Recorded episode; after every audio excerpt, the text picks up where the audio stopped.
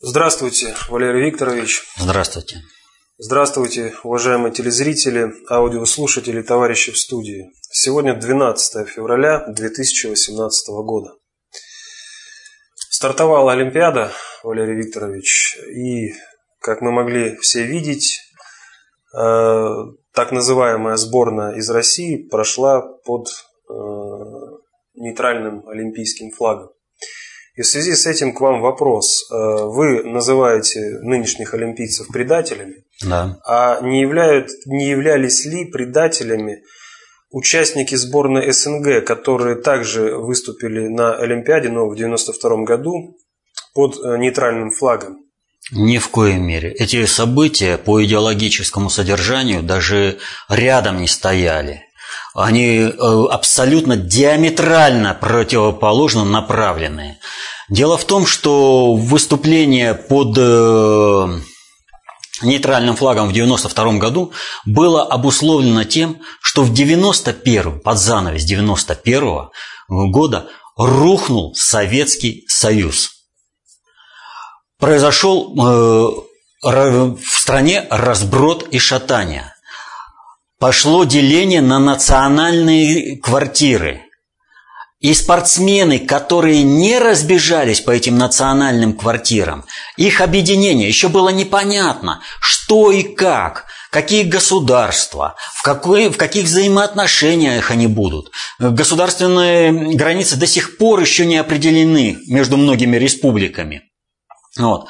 Тогда это вообще все было единым. И это был как последний всплеск желания жить в единой стране. Демонстрация жить в единой стране, в непонятно какой, но в единой и стране, в которой будет счастливо всем народам.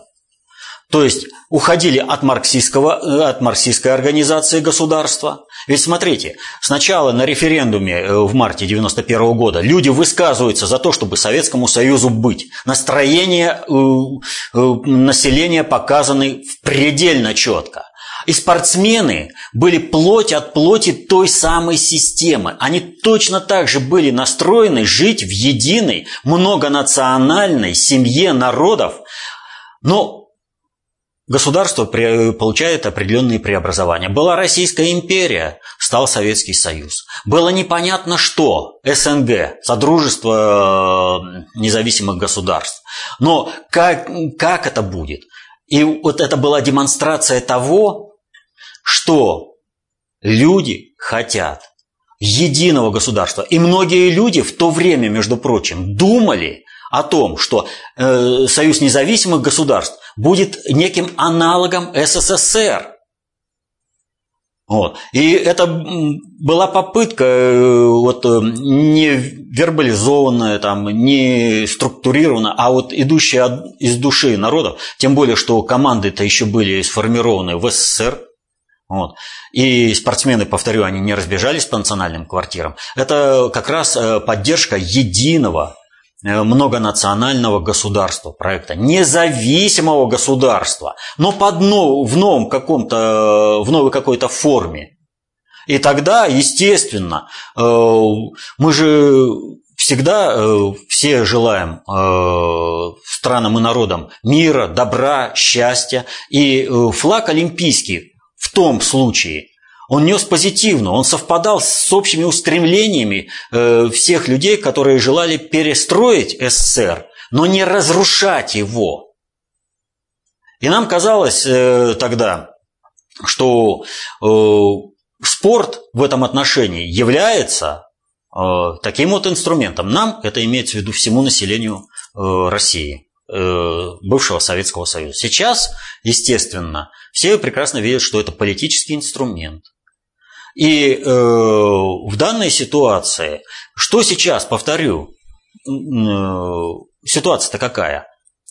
Сейчас был выбор. Либо спортсмены идут под государственным флагом, либо они изменяют родине и идут под белым, нейтральным флагом.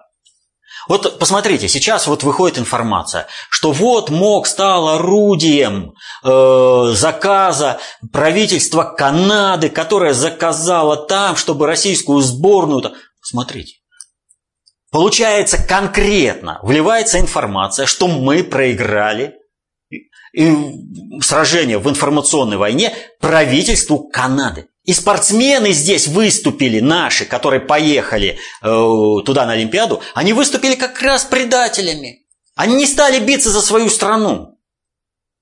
Показав, что вот она, все, Канада какая-то расправилась с Россией. Ну а теперь что? Мы же профессионалы. Нам же гулять там надо, надо, мы ко всему, всю жизнь к этому шли. Но насчет профессионалов. Вот понимаете, я уже неоднократно про это говорил. Власов был профессионалом. Но и генерал Карбышев был профессионалом. И генерала Карбышева, в отличие от Власова, ох, как уговаривали. Потому что такой специалист, военный инженер, нужен был Третьему Рейху. Гитлеровцы очень сильно его уговаривали. Но генерал Карбышев остался верен присяге и своей родине. А генерал Власов при первой возможности изменил своей родине и перебежал. Вот то же самое и со спортсменами, кто поехал. Ведь получается, смотрите, не все же э, спортсмены сказали, что мы поедем. Многие сказали, у нас есть родина, у нас есть честь и собственное чувство собственного достоинства. Мы не поедем под белым флагом. Почему? А потому что еще раз, попроситься под белый флаг – это дать свидетельство того, что «а у нас в стране был допинг, но я-то чистый». Не смогли доказать ничего. Какое-то там государство заказало, а мы по-прежнему делаем вид. Ах, спорт вне политики, ах, нас там то, ах, нас там все. Ну а что вы хотели? Получайте. Ну вот, кстати, перед самым открытием международный арбитраж э, закрыл все-таки двери нашим 47 спортсменам в день открытия. Ну вот, это вот, ну, а потом вот гадают, ну как же так, ведь мы же выполняем все э, пожелания, которые там говорили, Бах говорил, тот говорил, все, мы же делали, как они все хотели, а они все говорят, а вот теперь у меня другой каприз, а вот теперь у меня другой. Но ведь сами согласились на это, но ведь решение мог-то однозначно – вы будете делать все, что я пожелаю, там моя левая пятка пожелает, но при этом я ничего вам не обязан и ничего не гарантирую. Что касается про этих 47, э, здесь э, такое обстоятельство, возвращаемся. Было решение по спортсменам, помните, 42, 39, 11 и 28. Вот. Когда отстранили то через 11 показали, эта Олимпиада вам как государству закрыта, но только это. А вот если у вас есть 28 панфиловцев, да, у них, между прочим, у нас разный менталитет с Западом. Для них подвиг 28 панфиловцев непонятен, полностью непонятен. Вот. Но если вам э, вот это вот безумное сопротивление, еще что-то надо – ну, давайте еще раз подайте заявки, и мы вам откажем. Подали заявки и отказали. И вот здесь вот э, надо понимать э, события, которые происходят в Сирии. Ведь э, вот поехали спортсмены, а положение-то, смотрите, немножко-то изменилось. А почему изменилось? Весь мир сейчас э, трепете от того э, подвига, который совершил э, Филиппов Роман Николаевич, да? Он там суверенитет России поднял. И тогда, ну ладно, мы вот этих особо-то не будем напрягать. Россия, великая держава, если у нее есть такие э, сыны, которые сражаются вот так в Сирии за свою родину. А что будет, когда они придут, когда, э, если беда придет на территорию России, как они сражаться будут? А почему мы вот говорим только про э, Романа Николаевича? Он, безусловно, заслуженный человек. Он, безусловно, герой. Но почему мы не вспоминаем про тот же практически самый подвиг Прохоренко. Александра Александровича Прохоренко? Вызываю огонь на себя. А это тоже в том же самом ряду. Но не вспоминаем мы про Александра Александровича по одной простой причине. Во-первых, мы живем в оккупированной до сих пор стране, не обладающей полным суверенитетом, но и, и вспоминать подвиг Прохоренко нашему генералитету как-то неудобно.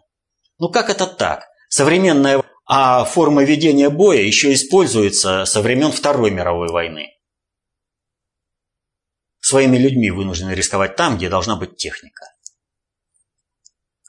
Так вот, подвиг таких наших ребят, которые погибают в Сирии, поднимают э, авторитет России, отвоевывают суверенитет, заставляет считаться с Россией и на международной арене, и перепадает от этого спортсменам, которые на брюхе поползли зарабатывать свои э... автомобили. Да, они только за деньги, исключительно за деньги.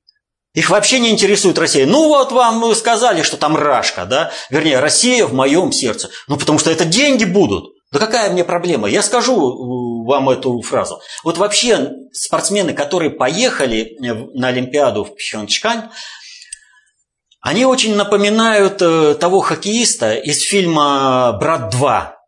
Вот помните, да? Прибыл туда Данила, ему помочь. Говорит, ну мне остановиться негде. Ну, это твоя проблема. Ну, у меня денег нет. Ну, это твоя проблема. Но он не отказался от денег. Тот своей жизнью рисковал. Приехал, его никто не, это, как бы не просил в этом плане. Но у него была моральная ответственность перед братом этого хоккеиста. Так вот, все спортсмены, они вот с этой же идеологией. Вы обязаны сделать мне все красиво, а вот эти издержки, ваши смерти, меня не волнует, вы мне деньги принесите и обеспечьте своими усилиями, чтобы у меня был авторитет. А я вне политики буду спортом заниматься, жить в свое удовольствие. Вот идеология одна и та же. Я говорю еще, она, она очень хорошо показана в фильме «Брат 2». То есть мне делают, для меня работают, для меня жизнью рискуют, но я и спасибо за это не скажу. Так и сейчас. Кто из спортсменов сказал спасибо? Роману Николаевичу Филиппову. За то, что тот своей смертью обеспечил им лучшие условия пребывания в Хёнчхане, чем у них были бы. Что сейчас по, все эти провокации и унижения резко упали по сравнению с тем, что могло бы быть. Никто потому что он для них никто. Он же, понимаете, не за деньги поехал, он же за родину жизнь отдал. А что это означает для тех, кто прошелся под белым флажком? Да ничего, потому что деньги определяют все.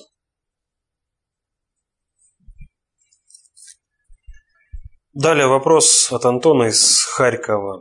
Валерий Викторович, как вы считаете, а если среди олимпийских атлетов из России, в кавычках словосочетание, такие, у которых не все так плохо с нравственностью, но которые повелись на навязанный лживый тренд ехать и побеждать на зло всем, всем доказать, и на лицемерный слоган «Россия в моем сердце».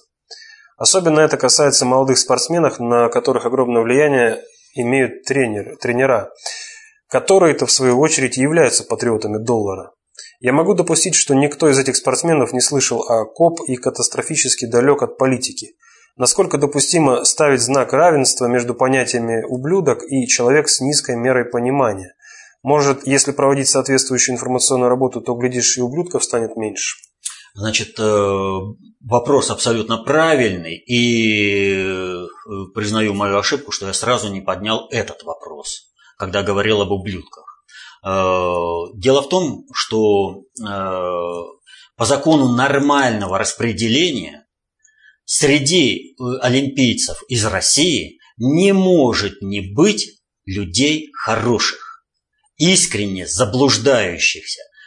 И вот по закону нормального распределения, там ведь как 15% абсолютно мерзавцев, 15% хороших, но основная масса, которая тяготеет к чему-либо. И когда я говорю, вот, э, вот эти вот 15%, это есть э, рафинированные, так сказать, ублюдки, да, которым тяготеет основная масса. Но это не означает, что среди спортсменов, вот, которые поехали, не может быть э, людей хороших. И вот, значит, э, я уже говорил э, на прошлом в вопросе-ответе. Значит, встал вопрос о том, чтобы я выкручивался, там как-то вот поехали и все прочее. И я там э, фразу сказал о том, что если бы я захотел выкрутиться, то я бы начал заранее, когда увидел, что уважаемые мной люди стали менять позицию. Я о ком говорил-то?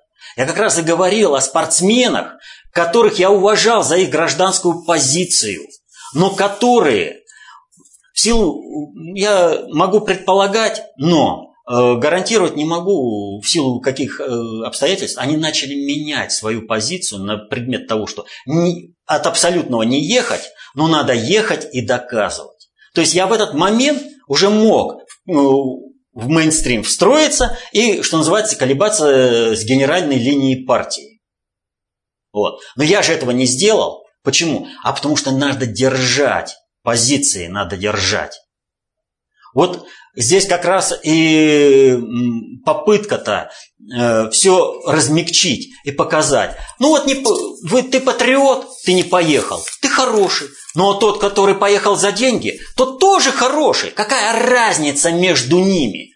Вот э, в перестроечные времена э, был снят фильм про пограничников. Э, там, значит, банда прорывается, и э, э, пограничники вступают с ней в бой. И вот там э, в финале два награжденных одной и той же наградой пограничника. Но один пограничник совершил предательство именно из-за его предательства, трусости. Пограничный наряд был уничтожен, все погибли, а другой совершил подвиг. Э, и в результате этого э, банда была разгромлена. Но политические как у нас же не могло быть среди пограничников предателей, поэтому того предателя тоже наградили, и они сидят, им говорят, ну, надо, вот политически для страны надо сказать, что вы вместе герои. И вот они сидят, дают телевидению э, интервью, но один герой, а другой предатель. Трус и предатель, из-за которого погибли товарищи. Но абсолютный герой рядом сидит, а у него идеологические определенные догмы. На него наехали и говорят, для страны надо, для партии надо сказать, что и он герой. Вот такая ложь, она до добра не доводит. И Советский Союз она не довела до добра. И локальные конфликты, последовавшие за этим, и прорывы банд – это вот отсюда. Когда мы говорим о спорте, мы то же самое.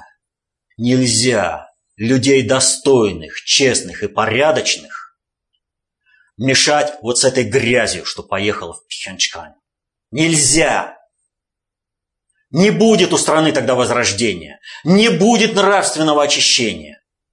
Но нельзя утверждать, вот знаете, а, если ты вот е, поехал туда, да, все, у тебя уже нет э, никакого морального права там и прочее э, стать человеком.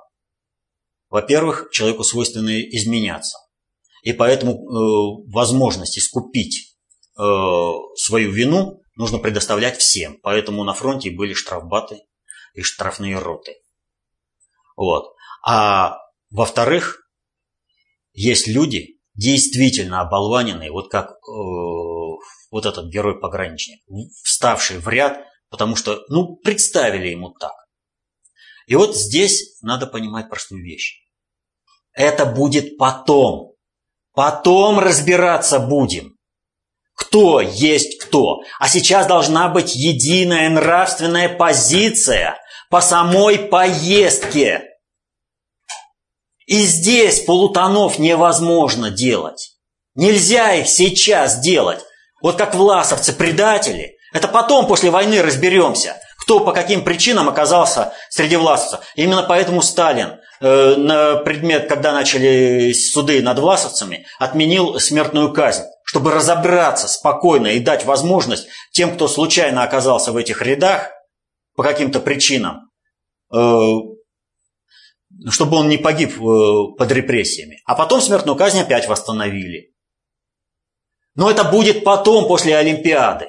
А сейчас единая позиция, конкретная позиция, нравственная, иначе не будет возрождения страны. Иначе мы вот с такой позиции начнем сейчас копаться, кто есть кто как. Мы придем к гражданской войне летом. Не до игрушек сейчас. Поэтому каждый, кто туда поехал, он там сейчас должен для себя выбор делать. И не просто так. Вот знаете, вот есть такой вот образ. Он очень грубый и такой неполиткорректный. Значит, э, вот сейчас типа идет война э, России с Украиной. Ну, это так думают типа украинские патриоты. И вот э, стоит такая конкретная украинская патриотка на дороге в России, подрабатывает. И вот э, останавливается машина, ее взяли, и вот она вот, возвращается и рассказывает, ну я сейчас москалю такой это самое свой патриотизм проявил, никогда не забудет, знает, будет знать, как встречаться, пусть знает, что наш украинский дух не сломлен. А что ж такое сделала? Да я так извивалась, так извивалась. Что, сопротивлялась? Да нет. Показала на все, что я могу. Я так ему... А зачем? А чтоб знал, какая я, чтобы ему потом после любая женщина была. Ну, ты, патриотка. А дальше-то? Да я же на этом не остановилась. А что? А я ему с ним исключительно на мове разговаривала.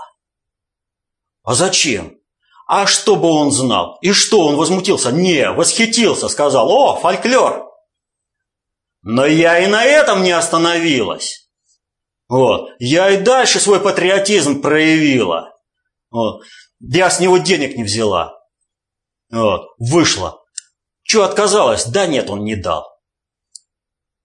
Вот это наши олимпийская сбор, так сказать, олимпийцы из России. Сборная олимпийцев из России. Вот чего не это самое? Вот этот вот патриотизм они проявляют. Вот в такой вот форме. Чего бы не было, не произошло, да? Вот достижение. Значит, встречают олимпийцев и поют «Катюшу». Потому что гимн-то запрещено петь. Вот он, патриотизм какой. О, посмотрел хозяин. О, фольклор. И так во всем. Поэтому сейчас мы точно определяем, что так люди не делают, и так делают только ублюдки, не имеющие ни чести, ни совести, ни чувства собственного достоинства, ни родины. А потом разберемся. Но потом. А надо понимать еще одну вещь. Вот что бы сейчас ни произошло с этими олимпийцами из России, все равно будет записано в актив России. В любом. Вот отказались 47 человек. Сразу понятно. Все, это война. Идеологическая война. И здесь недопустимы. Ах, мы не в политике. Ну, не в политике, ну, получаете. Ну, а России, я уже изначально говорил, это будет тяжелый, тяжелый, длительный процесс крушения ложных авторитетов. Мы должны будем освободиться от тех, кто предает страну, и от тех, кто за страну воюет, в том числе и на спортивных аренах. И это не будет легко. Когда кого-то там э, считал патриотом, а он оказался патриотом зеленого доллара. И нужно поддержать, всемерно поддержать тех, кто э, на Олимпиаду не попал. Ну, в смысле, отказался. Отказался, отказался, да, безусловно. Потому что вот они являются примером. И, и надо понимать, информационное поле, оно во многом воздействует на, вернее, не во многом, а полностью воздействует на тех людей, которые раньше высказали однозначную позицию, что у нас есть Родина, честь и совесть, чувство собственного достоинства, а потом, ну надо на любых условиях ехать, потому что это для России надо. Нет, для России надо было, чтобы они поехали все под флагом России. И для этого нужно было только, чтобы все, не единицы, а все в основной своей массе сказали, у нас есть Родина, а у меня есть чувство собственного достоинства. И тогда бы они прошли не в серой форме, а в олимпийской форме. И не под белым флажком, а под российским государством. Но они выбрали другой путь. Кстати, вопрос. Российские спортсмены прошли в серой форме заключенных под тряпичкой с кольцами. Канадский тренер выругал спортсменов из России. Умалчивается о многих других вещах, но на телевидении сплошь болеем за наших. Причем в таком количестве, что Путин не может быть ни при чем.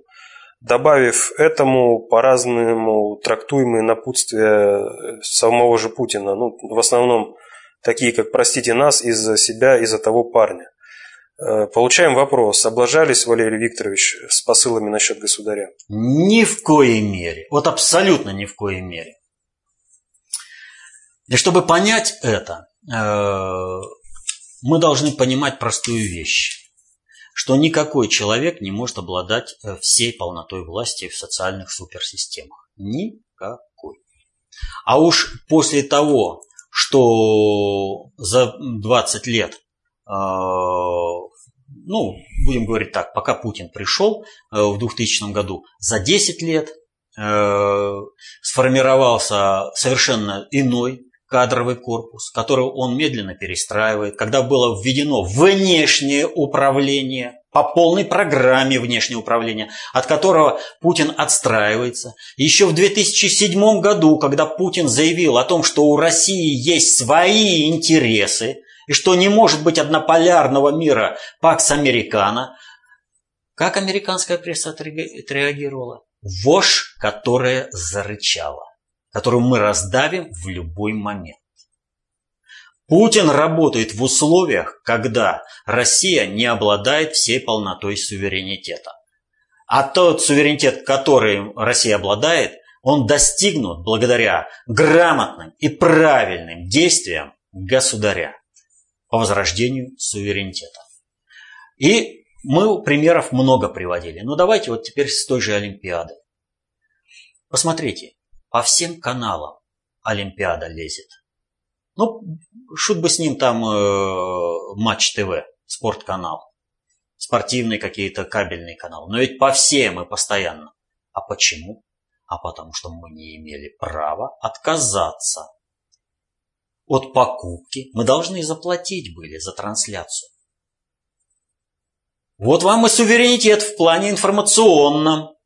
Или, может быть, вспомните Евровидение, когда у нас никого не нашлось, кроме представительницы Украины, которую отправили выступать за Россию, которая теперь Россию грязью поливает, как только может, и поддерживает карателей из э, так называемой АТО. Средства массовой информации много ли посвятили подвигу Прохоренко? О нем вспомнили сейчас, когда Роман Николаевич подвиг совершил? Нет.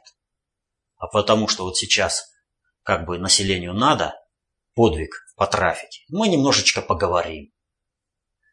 С чего начинался день похорон Романа Николаевича?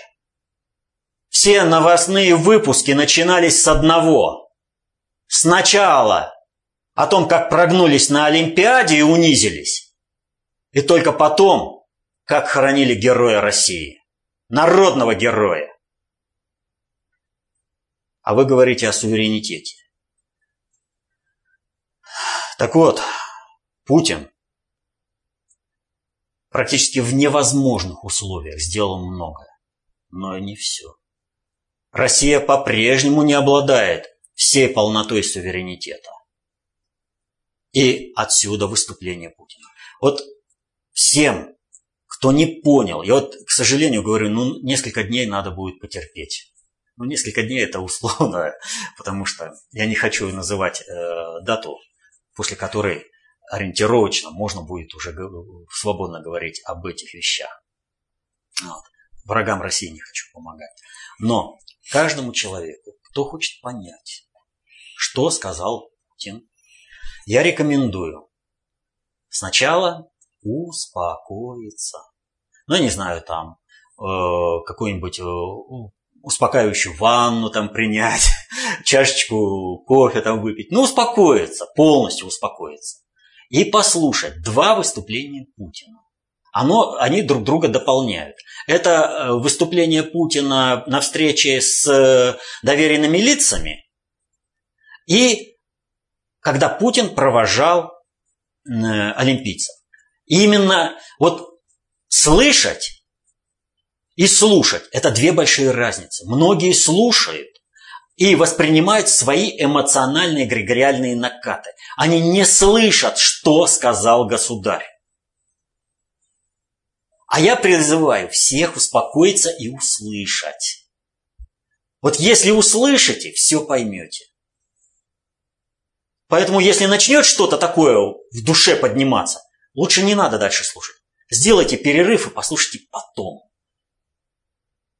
Но чтобы не трактовать Путина так-сяк, послушайте.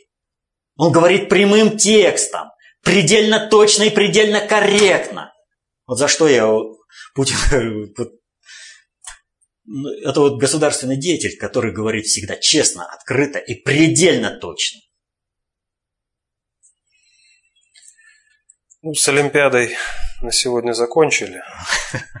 Давайте к следующему. Вопрос, связанный с, опять, э, выборами э, президента. В частности, Михаил из Севастополя смотрит за выступлениями Грудинина и его команды. И у него складывается такое впечатление, что и Грудинин идиот, и его штаб в полном составе. Что-то с трудом верится, что у глобального предиктора прямо вот такой напряг с кадрами – что на долгосрочный проект поставили полного идиота. Это же совсем не в интересах ГП. Нужно выращивать еще кого-нибудь, за кого поведется народ. Вопрос такой, может ли Грудинин изначально с момента выдвижения работать против себя преднамеренно? Значит, Грудинин с самого начала работает против себя преднамеренно, о, не, но не преднамеренно. То есть он работает против себя, но не преднамеренно. И насчет кадров у глобального предиктора. Вот э, я предлагаю просто сделать простое домашнее задание. Объяснить самому себе, почему Киссинджер в 93 года и уже 4. 4, прошу прощения, в 94 года старичок на коляске, передвигающийся уже большей частью, Старичок, которому таскают э, подушечку на сиденье секретари ЦК КПК, например, вот, в 94 года катается по всему миру. Вот когда вы ответите на этот вопрос, для себя ответите, то вы поймете, насколько тяжелейшая ситуация у глобального предиктора с кадрами. Кадровый голод жуткий, просто жуткий. Вот. Э, что касается Грудинина, то там немножко ситуация другая. Дело в том, что таких, как Грудинин, их взращивают целенаправленно, под разные задачи. Э, вот э, когда глобальный предиктор, он же не знает, чего пожелает страна. Куда она завтра захочет двинуться? Вот, ну, вдруг они захотят быть монархией. Вот вам, пожалуйста, 10 претендентов на престол российский. Хотите быть э, э, коммунистической страной? Вот вам, пожалуйста, 10 марксистских, не коммунистических партий и лидеров. Захотите быть либеральной какой-нибудь страной? Вот вам еще 10 партий. И так везде. А там э, каждая отличается каким-нибудь нюансом, который можно подстроить. И здесь э, только остается выбрать тот, э, того кандидата, вот, который будет, и вставить его в определенный сценарий. Дальше его уже нарастить. И здесь главное не столько ум у кандидата, сколько его абсолютная управляемость со стороны хозяина. Чтобы он не представлял э, никаких, э, ну как, э, подводных камней, чтобы у него не было там, ну, Самодеятельности. Самодеятельности, чтобы у него не было. Чтобы он был нас прозрачен, просчитан, прогнозируемый. прогнозируемый и абсолютно управляемый.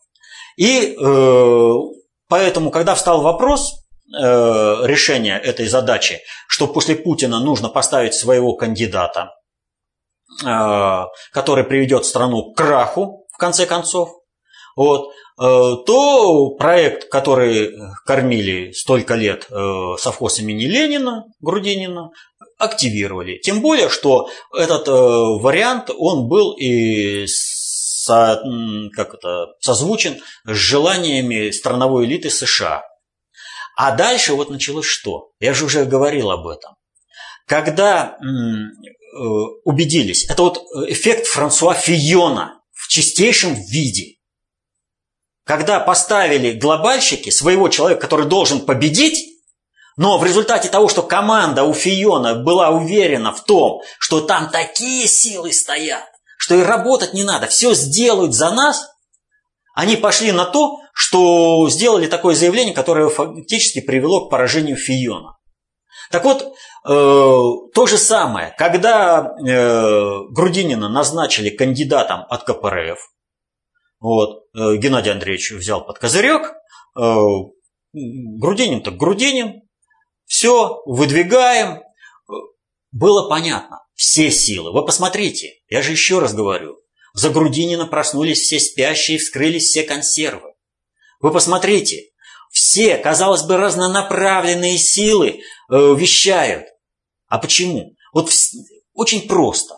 Что касается концепции общественной безопасности. Если человек изучает концепцию общественной безопасности и выступает за Грудинина, то это означает, что он как минимум не знает концепцию общественной безопасности и достаточно общей теории управления. Потому что иначе, если он знает, тогда встает вопрос другой. А вы кто? Ну, здесь не товарищ Зорги. То есть вопрос-то, а, а если ты знаешь концепцию общественной безопасности, достаточно общей теории управления, ты применяешь это к Грудинину, все, вопрос снят.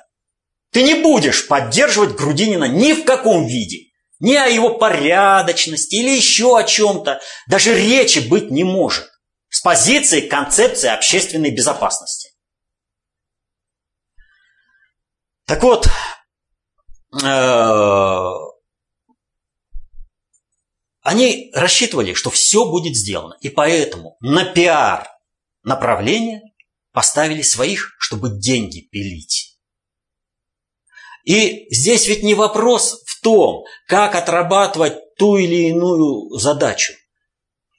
Потому что, в принципе, вот почему Грудинин врет в глаза? Вот с этими семью с половиной миллиардами. Там соврал, потом по-другому соврал, потом по-третьему соврал, потом выбрал еще одну форму вранья. Вот. А потому что он в принципе считает, как и его пиарщики, ты соври, а средства массовой информации проглотят. Блогеры не заметят, все под контролем и все будет тип-топ. Но тебя же ведут к победе. А оказалось, что что-то не так. А почему?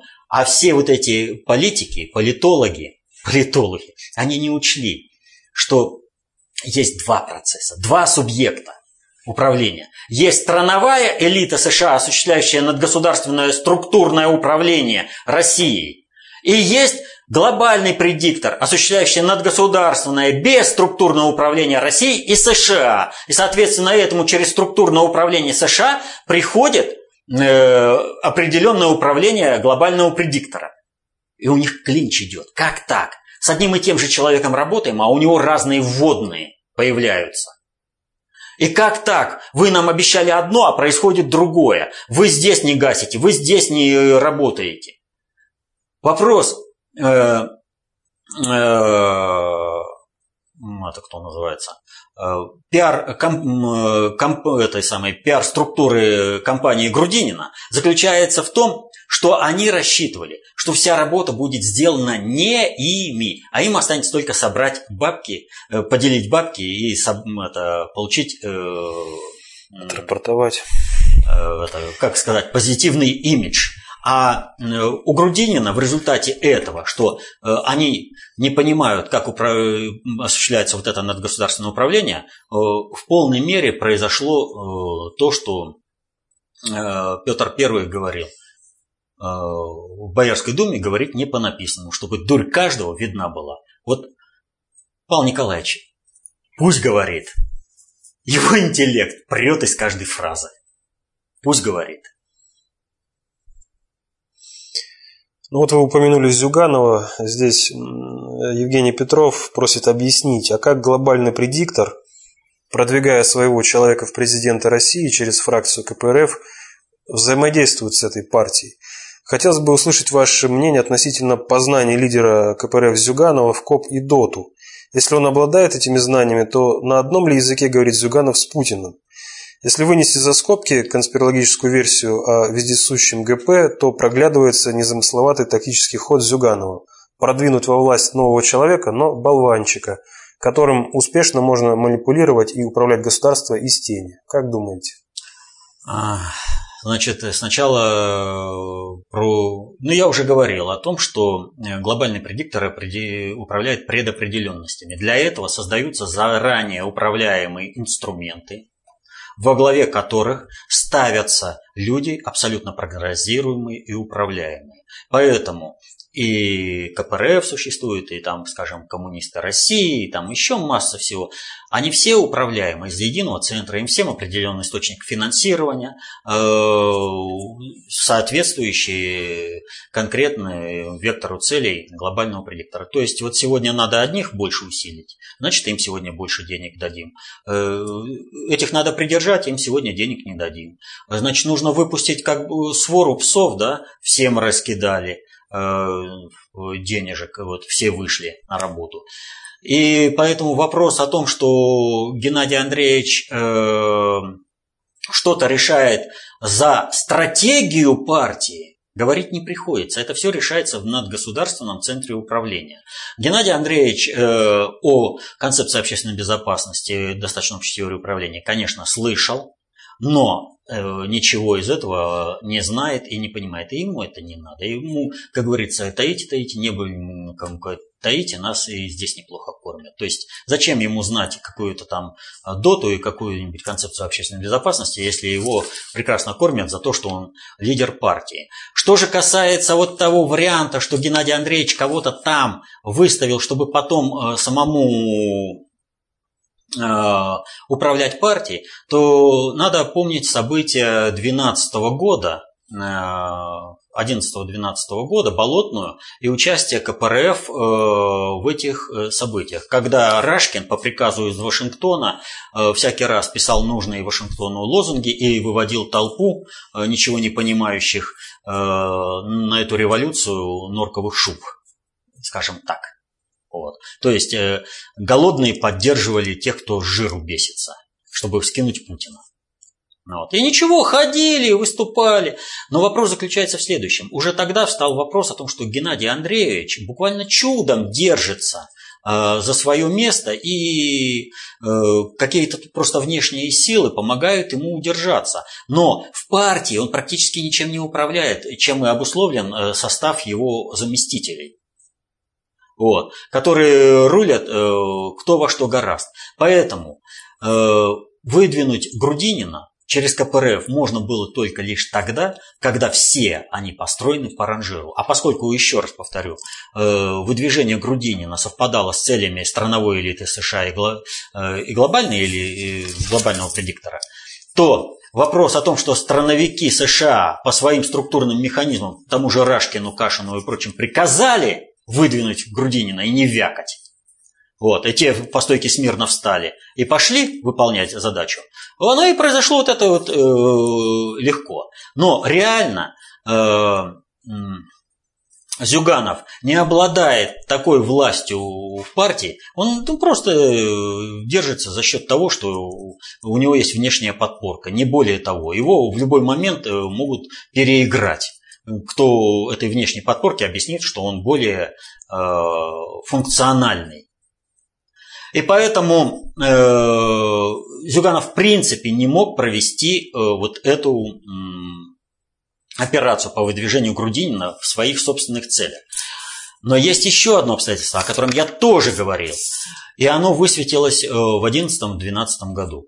То есть, со всей очевидностью, то есть, когда нужно было на основе КПРФ возглавить антиболотное движение, чтобы КПРФ пошло, Зюганов с этой задачей во внутренних распрях не справился.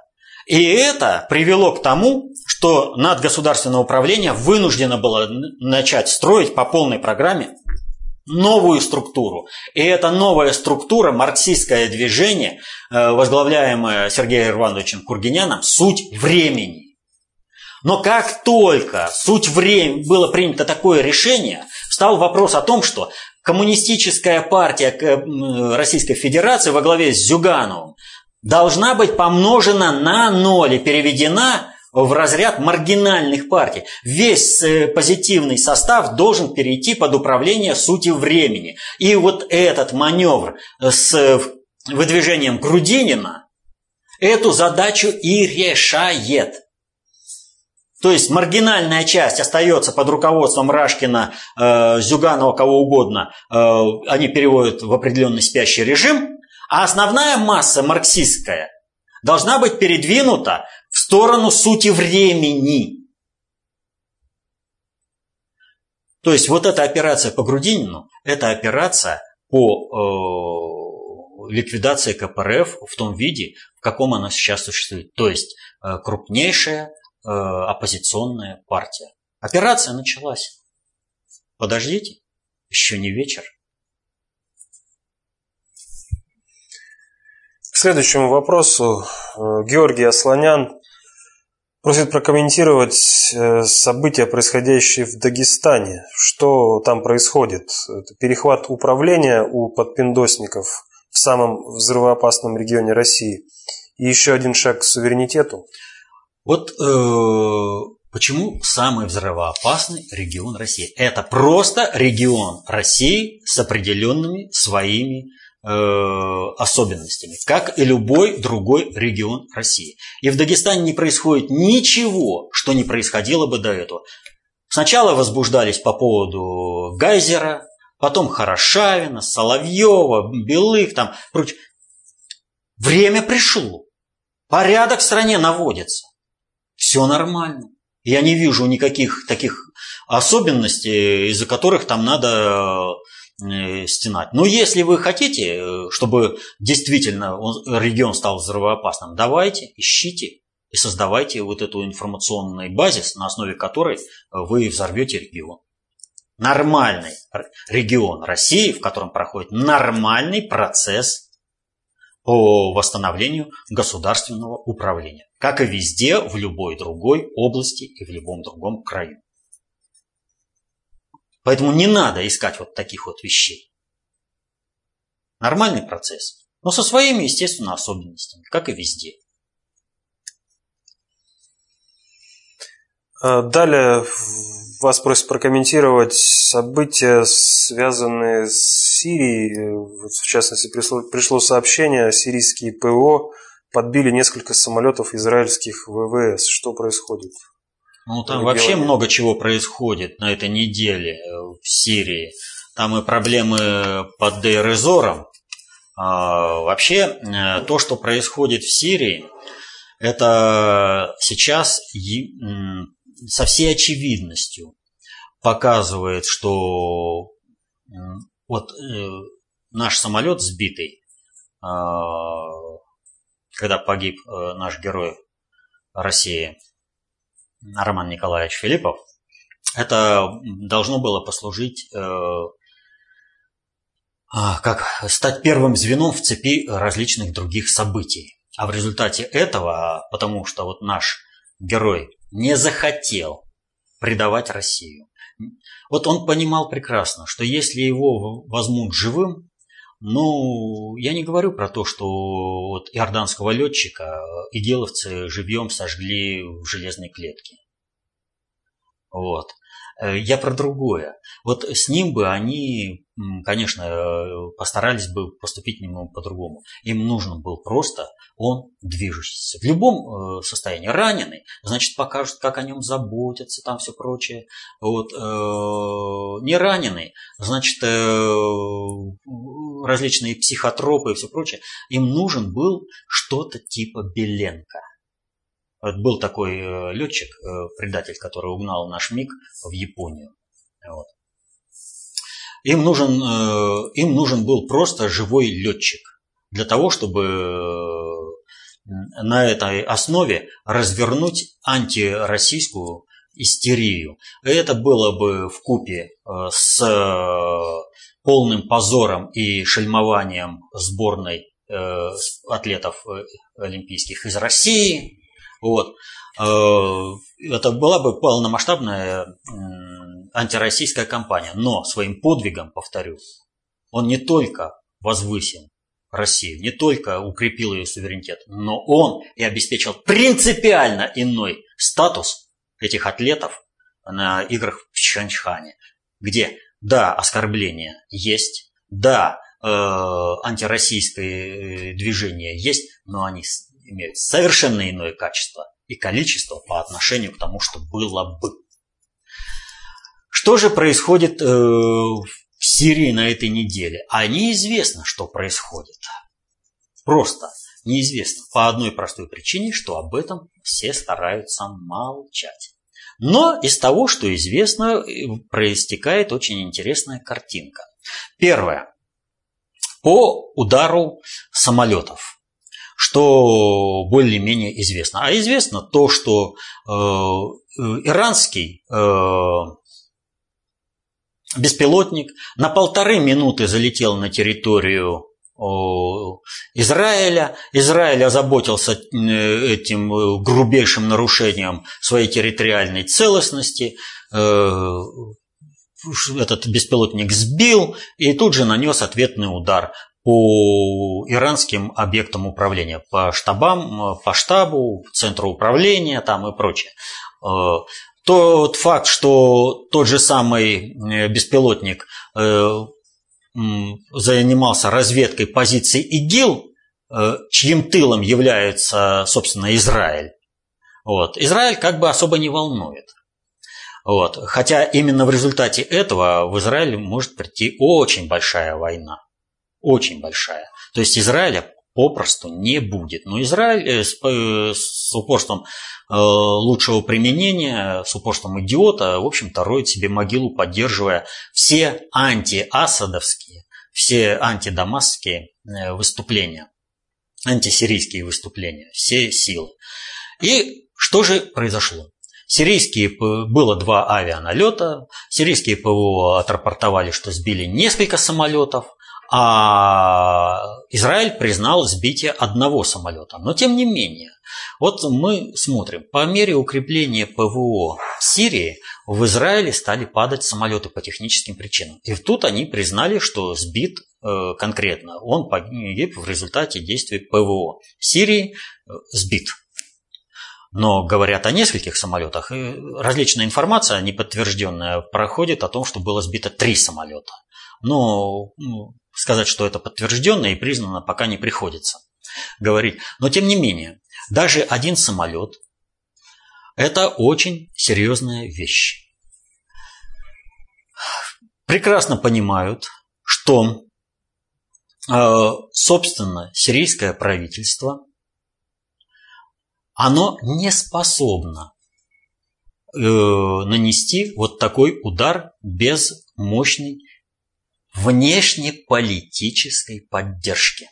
Обидеть Израиль – это означает вы, сразу выходить на внешнеполитический уровень, где на тебя все будут орать. Израиль потому такой крутой, что за него выступает весь мир. Сразу, все, везде и во всем. Что же происходит в данном случае? Израиль тут же закрывает часть своего воздушного пространства а обращается к России.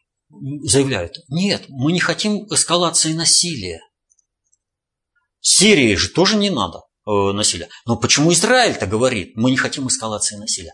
А произошло маленькое событие, на которое не очень обратили внимание, но очень существенное. Дело в том, что э, израильские самолеты наносили удары по территории Сирии, как правило, э, с воздушного пространства Ливана. И вдруг Ливан делает заявление о нарушении своего э, воздушного. воздушного пространства самолетами Израиля, и что это недопустимо. Ну, Ливан, который и вякнуть-то все эти года не мог против Израиля, и они творили, что хотели. И вдруг он говорит, это означает что? За Ливаном появилась какая-то сила. А какая сила? Одна из ливанских газет публикует э, сообщение о том, что принято соглашение, что на территории Ливана будет размещена э, батарея С-400 э, российских ПВО. И небо Ливана будет закрыто именно Россией. Ну, это, в общем-то, показатель совершенно иной. Уже в совершенно иной плоскости внешнеполитической оказывается Израиль. То есть Израиль понимает, что его кто-то отматросил, кто-то заставил вступить в конфликт с Сирией вот на таких условиях. И он не получил поддержки, которую ему обещал этот кто-то. И в результате этого Израиль остается один на один с Ираном, Сирией и Россией. И что остается Израилю? Он понимает одну простую вещь. Иран и Сирия Израиль рвать будут. Обид много. А, а уж Ирану последний Холокост это вообще в рамках глобальной политики. Они же планировали центр концентрации управления в Иране, и, соответственно, этому э, финальный Холокост должен быть в рамках этого обретения э, управляемости регионом э, со стороны Ирана. В Израиле не все тупые, все понимают, что сейчас они на Иран наехали так, что дальше уже мало не покажется. Спасти от этого может только Россия. Поэтому Израиль обращается к России. Еще интереснее события, которые происходят под Дейрезором. Там якобы э, э, наши войска, ну, наши воинские подразделения или ЧВК там подверглись э, атаке э, со стороны американцев. Они там, ну, короче, ужас-ужас что творили. И результат никаких подтверждений, ни видео, ни фото, ничего из того региона не приходит. Что-то произошло, а что произошло, невозможно определить, потому что, опять же, полное молчание. Была попытка перевести, что там у нас немеренное количество наших погибло, вот, но это бы сразу стало известным. Всем сразу бы стало известно. Значит, что-то произошло не то. А что могло произойти? Вот э, шило в мешке не утаишь, все станет известно, но кое-какие моменты есть. Значит, буквально перед этим э, налетом Иран сделал официальное предупреждение Соединенным Штатам, что не позволит в этом районе создавать какое-то отдельное государственное образование. Иран. И что предпримет определенные усилия для того, чтобы это вооруженное, вернее, государственное образование не появилось. И вот если поставить на место разгромленной колонны ПСИР, все сразу встает на свои места. Тогда есть основания, почему молчит Иран, почему молчат Соединенные Штаты и почему Израиль сел смирно и понял, что будет проблема. Но как реально, что там произошло, э, будем посмотреть по одной простой причине. Информации чрезвычайно мало, приходит путано. А что касается атаки под Дейрезором, то вброс, который был осуществлен по нашим э, военным и по ЧВК, показывает, что это была попытка совместить гибель вернее, пленение нашего летчика, которое не состоялось, и вот это. И вот раска... для, вну... для раскачивания внутри политической обстановки на основе того, что, смотрите, все страны поднялись, у нас летчик, нам условия политические выставляют, нам надо маневрировать, у нас там унижают этих олимпийцев, которые полезли для того, чтобы, ну, захотелось им быть униженными, и они туда полезли. Но везде связочка-то идет, что это типа Россия, Россия не да, это, без флага-то осталась. А вот чиновник мог распорядиться, даст флажок, и они гордо пойдут с этим флажком. То есть вот это вот все для взрыва внутри политической обстановки было бы просто великолепно. А потом бы разбирались, что произошло. Было это, не было. Вот. И, судя по всему, не так э, там все было масштабно, как это описывают Соединенные Штаты. Именно в силу того, что была заранее сделана э, заготовка вот эта информационная по вбросу. Ну, на сегодня это все вопросы.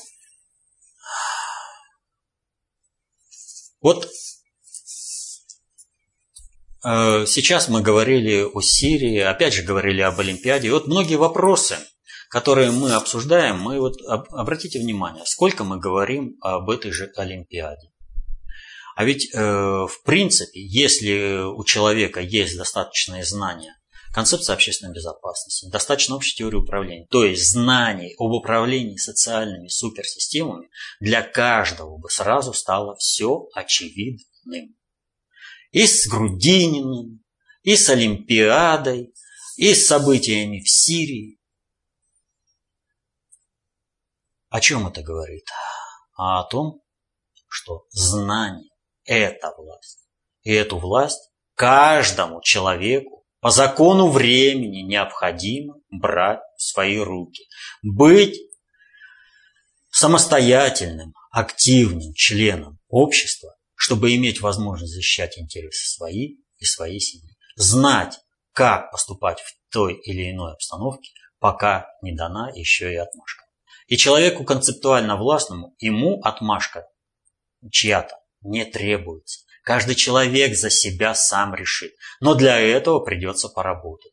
Учиться, учиться, еще раз учиться, изучать концепцию общественной безопасности, достаточно общей теории управления, то есть изучать, как осуществляется управление социальными суперсистемами. Читайте внутренние книги внутреннего предиктора СССР. Тол- Станов... Толстые книги. Да, толстые книги, прошу прощения.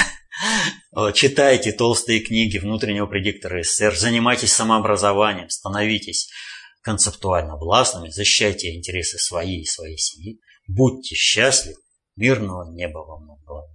До следующих встреч.